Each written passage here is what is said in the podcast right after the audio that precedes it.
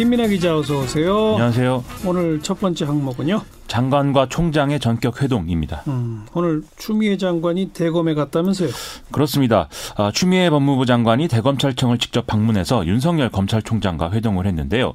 두 사람은 지난달 7일에 이제 윤석열 총장이 과천 정부청사를 찾아서 추미애 장관을 예방한 이후에 두 번째로 이제 만난 것입니다.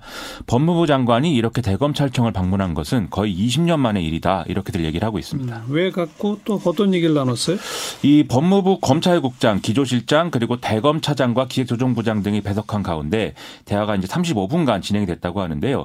추미애 장관은 이 수사 구조 개혁과 관련해서 협조와 소통을 당부를 했고 윤석열 총장도 여기에 공감을 했다고 합니다. 음.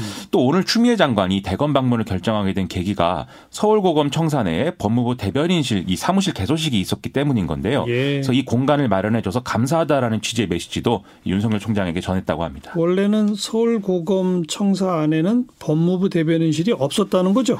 그렇습니다. 법무부 대변인실은 사실 공식적으로는 이제 과천 정부청사에 있는 건데요. 네. 하지만 현실적 여건이나 또 여러 가지 편이나 뭐 이런 것들을 위해서 의정관이라는 이름으로 일종의 이제 분실을 검찰 검찰청사 내에 이제 마련하기로 한 것입니다. 음. 추미애 장관은 취임 당시에 법무부 관련 기사보다 검찰 수사 관련 기사가 더 많이 나온다 이 점을 언급을 하면서 이 정책 홍보를 강화할 것을 주장하기도 했는데요.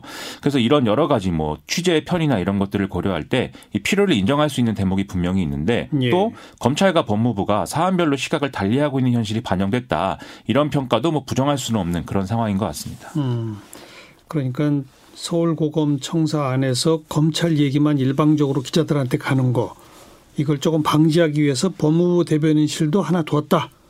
그런 해석도 가능하다 이렇게 봐야 되겠습니다. 지금 공소장 비공개 같은 현안에 대해서는 오늘 공, 검찰총장랑 대화에서 얘기가 없었대요? 이 두 사람 간에 밝힌 걸 보면은 이 민감한 현안에 대한 대화는 안 했다라고 지금 얘기를 하고 있는데요. 다만 말씀하신 이제 공소장 비공개에 대해서는 추미애 장관이 대변인실 개소식에서 기자들 만나서 따로 이제 입장을 밝혔습니다. 예. 여러 가지 오해가 있을 수 있다는 것을 알지만 이 형사사건 공개 금지 규정을 만들어 놓고 법무부가 스스로 지키지 않는 것은 있을 수가 없는 일이고 일이고 음. 원칙을 이번 말고 다음부터 지키자 뭐 이것도 사실 안 지키자는 것이나 똑같다 이런 얘기였습니다. 음.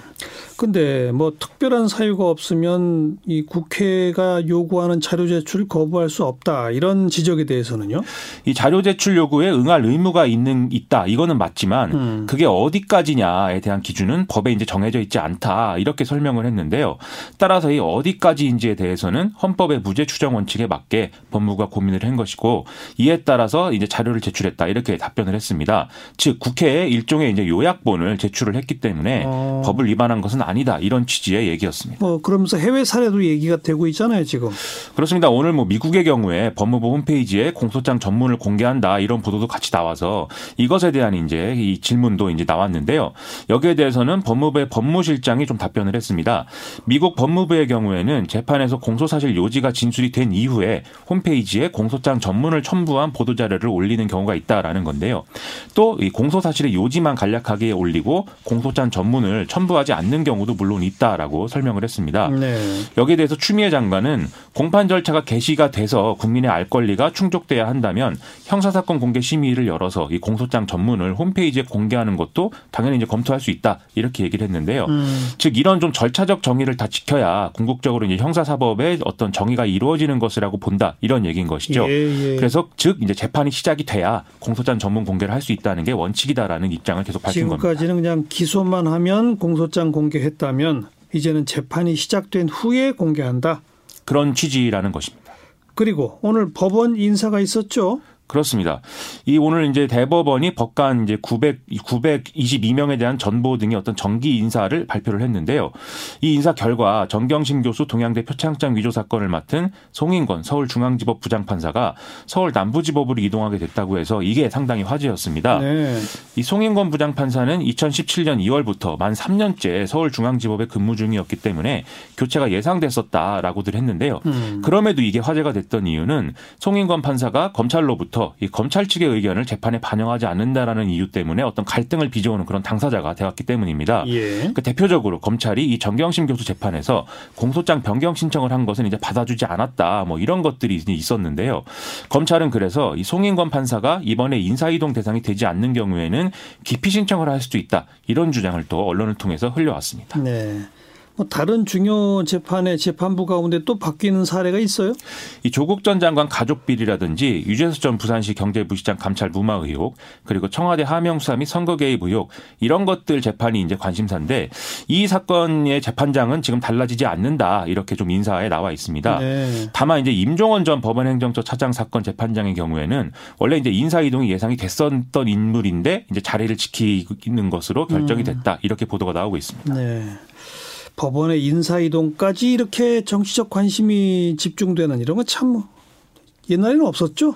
그렇죠. 이제 그만큼 지금 현 상황이 검찰과 법원, 법무부가 이례적으로 이제 서로 뭐 충돌을 거듭하고 있고 이것 때문에 이제 혼란이 좀 벌어지고 있는 상황이라는 점을 같이 봐야 이제 되겠는데요. 예. 이게 좀 바람직한 변화를 위한 어떤 진통이다 이런 것이면 우리가 또 감당해야 되고 또 감당할 수 있는 게 사실입니다. 음. 그런데 또 지금 상황이 계속 우려가 나오고 있지만 어떤 정파적인 해석이나 그런 시선으로부터 또 자유롭지 않을 수밖에 없는 상태인 것도 사실인 거거든요. 그래서 이런 때일수록 각자가 원칙을 지키면서 자기 명분을 잃지 않는 이런 좀 일관된 행보를 해야 이 보는 사람들의 어떤 그런 시선들도 불식시킬 수 있는 것이기 때문에 각자의 각별한 노력들이 지금은 필요한 상황인 것 같습니다. 네. 자, 시사위키 두 번째 항목은 종로에서 뺨 맞고 한강에 가서 눈을 긴다입니다.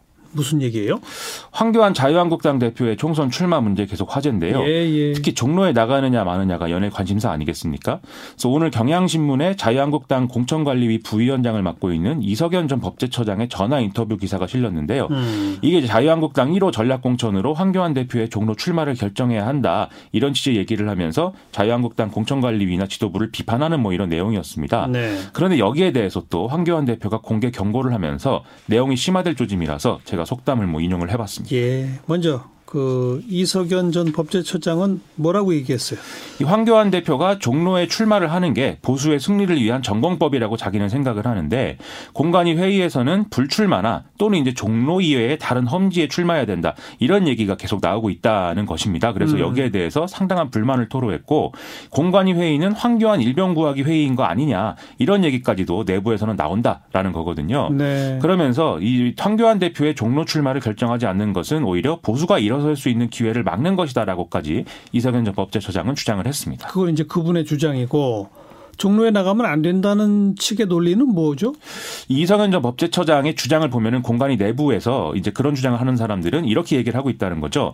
황교안 대표가 종로에 출마할 경우에 여당이 만든 이런 프레임에 말려서 질질 끌려다닐 수가 있고 그러면 이제 전체 선거판에 부정적 영향을 줄 수 있다 이런 얘기를 하는 건데요. 음. 하지만 이런 주장에 대해서 이석연 전 법제처장은 오히려 그런 상식을 뛰어넘는 뭐 반란을 일으켜야 효과가 있다는 점에서 자기는 반대로 생각을 한다 이렇게 얘기를 했습니다. 네. 근데 그러면 서도 지금 김영호 공천관리위원장이 이미 황교안 대표가 종로가 아닌 다른 지역에 출마하는 걸로 마음을 정한 것이나 마찬가지고 공관위원들에게는 의견만 이제 듣는 것으로 지금 정리가 되고 있다라고도 주장을 했습니다. 음.